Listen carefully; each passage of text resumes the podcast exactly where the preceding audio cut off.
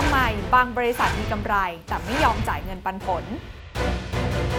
สำหรับคนที่ลงทุนในหุ้น ผลตอบแทนจากการลงทุนจะมาจาก 2 ส่วนค่ะ นั่นก็คือกำไรจากการขายหุ้นหรือ capital gain และเงินปันผลหรือว่า dividend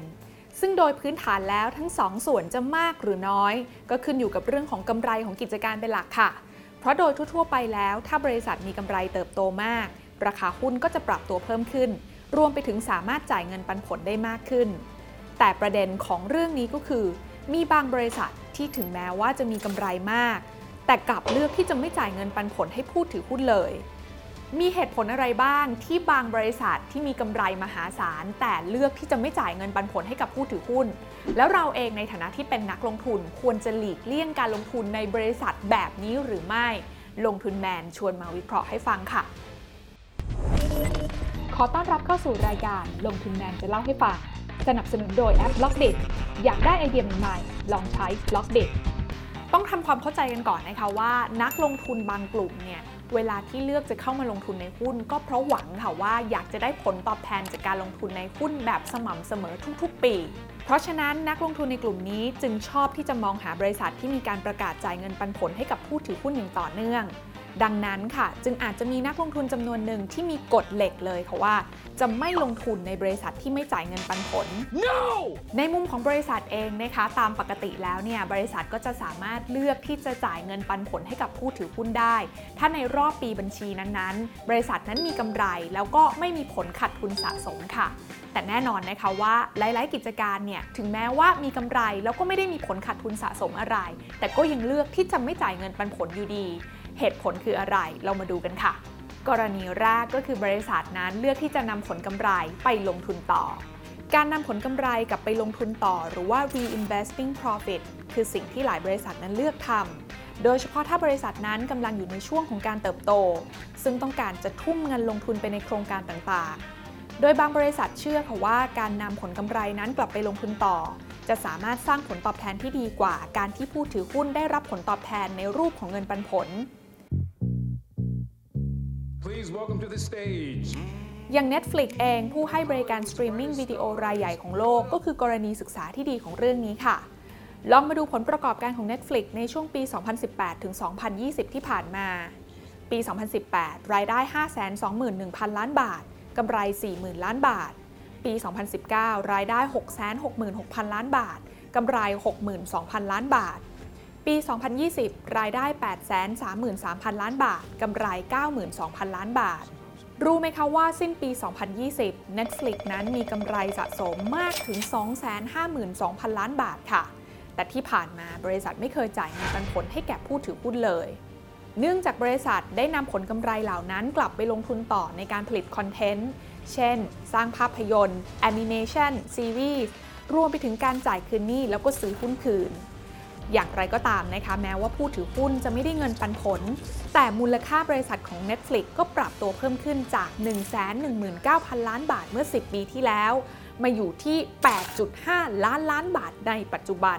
หมายความว่าถ้าย้อนกลับไป 10 ปีที่แล้วนะคะ เรานำเงิน 1 ล้านบาทของเราไปซื้อหุ้น Netflix วันนี้เนี่ยเงินก้อนนั้นจะกลายเป็น 71 ล้านบาทนั่นหมายความว่าเราจะได้ผลตอบแทนจากการถือหุ้น Netflix สูงถึง 71 เด้ง ถึงแม้ว่าระหว่างทางจะไม่ได้รับเงินปันผลอะไรเลยก็ตาม กรณีที่2นะคะคือบริษัทนั้นเลือกที่จะเก็บเงินสดไว้เพื่อซื้อกิจการเป้าหมายค่ะ อีกหนึ่งบริษัทนะคะที่ไม่ได้จ่ายเงินปันผลให้กับผู้ถือหุ้นมานานแล้วเนี่ยก็คือ Berkshire Hathaway ที่มี Warren Buffett นักลงทุนระดับโลก เป็นผู้บริหารบริษัทนี้อยู่นั่นเองค่ะรู้ไหมคะว่าปัจจุบัน Berkshire Hathaway นั้นมีเงินสดอยู่ในบริษัทกว่า 2 ล้านล้านบาท ซึ่งการที่ Berkshire Hathaway เลือกที่จะถือเงินสดไว้มาก ๆ เหตุผลหนึ่งก็คือเก็บเอาไว้ใช้ซื้อกิจการที่น่าสนใจค่ะ ตัวอย่างกิจการที่ Berkshire Hathaway เข้าไปซื้อในอดีตที่ผ่านมาก็อย่างเช่น ในปี 2010 ได้ซื้อหุ้น 100%ของบริษัท BNSF Railway ผู้ให้บริการขนส่งสินค้าทางรถไฟรายใหญ่ ที่มีเครือข่ายในทวีปอเมริกาเหนือมูลค่ากว่า 1.5 ล้านล้านบาทปี 2013 ได้ซื้อหุ้น 50%ใน The H.J. Heinz Company บริษัทแปรรูปอาหารและผลิตซอสมะเขือเทศ Heinz มูลค่ากว่า 410,000 ล้านบาท แม้ว่าหลังๆ มาค่ะ Berkshire Hathaway นั้นจะไม่ได้เข้าซื้อกิจการด้วยมูลค่ามากเท่ากับในอดีตแล้ว แต่การที่บริษัทมีเงินสดอยู่มหาศาล ก็ทำให้บริษัทนั้นสามารถเข้าไปซื้อกิจการเป้าหมายได้เมื่อไหร่ก็ตามที่บริษัทต้องการ กรณีที่3นะคะก็คือเรื่องของปัญหาทางการเงินของบริษัทค่ะ แน่นอนนะคะว่าบางบริษัทเนี่ยเลือกที่จะไม่จ่ายเงินปันผลออกมา เพราะอยากจะเก็บผลกำไรเอาไปลงทุนต่อ หรือเก็บสภาพคล่องเหล่านั้นไว้เพื่อที่จะไปซื้อกิจการเป้าหมายในอนาคต แต่ในขณะที่บางบริษัทค่ะกำไรในรอบปีนั้นๆก็มีนะคะ แต่ว่าไม่สามารถจ่ายเงินปันผลออกมาได้จริง ๆ เพราะบริษัทนั้นยังมีปัญหาทางสถานะทางการเงินของตัวเองอยู่ ปัญหาทางการเงินเหล่านี้เนี่ยนะคะก็จะสะท้อนออกมาให้เห็นในรูปของผลขาดทุนสะสมค่ะ ซึ่งตามกฎแล้วนะคะ บริษัทจะยังไม่สามารถที่จะจ่ายเงินปันผลออกมาให้กับผู้ถือหุ้นได้ หรือแม้แต่กรณีที่บริษัทนั้นมีกำไรสะสมก็จริง และสามารถจ่ายเงินปันผลให้แก่ผู้ถือหุ้นได้ แต่บริษัทก็เลือกอาจจะยังไม่จ่ายในตอนนี้ เพราะอาจจะมองเห็นว่าสถานะทางการเงิน ปัจจุบันของบริษัทเองนั้นยังไม่แข็งแรงเท่าที่ควร ก็เลยเลือกที่จะเก็บเงินสดตรงนี้ไว้ระดับหนึ่งก่อน ฟังมาถึงตรงนี้เชื่อว่าหลายคนน่าจะพอมีไอเดียนะคะว่าทำไมบางบริษัทที่มีกำไรแล้ว แต่เลือกที่จะไม่จ่ายเงินปันผล สรุปง่าย ๆ ก็คืออย่างที่บอกค่ะเขามองว่าผลกำไรที่เขาได้มาเนี่ยเอาไปลงทุนต่อน่าจะสร้างผลตอบแทนได้ดีกว่าการที่จ่ายเงินปันผลออกมาให้กับผู้ถือหุ้น หรือแม้กระทั่งการเก็บเงินสดไว้นะคะเพื่อที่จะไปหาโอกาสการซื้อกิจการที่เหมาะเจาะในอนาคต อันที่ 3 ก็คืออาจจะเป็นเหตุผลเรื่องของปัญหาทางการเงินที่บริษัทนั้นๆเนี่ยยังมีผลขาดทุนสะสมก็เลยไม่สามารถจ่ายออกมาได้ หรือแม้กระทั่งบริษัทเองเนี่ยนะคะ เล็งเห็นแล้วล่ะค่ะว่าในอนาคตมีความจำเป็นที่จะต้องใช้สภาพคล่อง เพราะฉะนั้นแล้วเนี่ยเก็บเงินสดส่วนนี้ไว้ก่อนดีกว่า เพื่อที่จะรองรับให้สถานะทางการเงินของบริษัทนั้นมีความเข้มแข็งมากยิ่งขึ้น ดังนั้นนะคะก่อนที่เราจะปฏิเสธไม่ลงทุนในหุ้นหรือกิจการที่ไม่ได้จ่ายเงินปันผลเนี่ยนะคะ ลองย้อนกลับไปดูเหตุผลเขาสักนิดนึงค่ะว่า การที่เขาไม่จ่ายเงินปันผลเนี่ยเกิดจากสาเหตุอะไร สาเหตุที่ว่านี้เนี่ยจะทำให้เขาสามารถเติบโตต่อยอดในอนาคตได้หรือไม่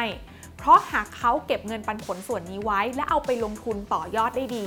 สุดท้ายก็จะสะท้อนออกมาที่มูลค่าของกิจการนั้นๆ ที่เติบโตขึ้นอย่างต่อเนื่อง ในฐานะที่เราเป็นผู้ถือหุ้นเนี่ยนะคะ ถึงแม้ว่าระหว่างทางอาจจะไม่ได้เงินปันผล แต่ถ้าเทียบเรื่องของมูลค่าที่เติบโตจากบริษัท แล้วหุ้นที่เราถืออยู่นั้นมีราคาที่ปรับตัวเพิ่มขึ้น ตามมูลค่าของกิจการที่เพิ่มขึ้นแล้วเนี่ยก็น่าจะเป็นทางเลือกที่ดีไม่น้อยเหมือนกันค่ะ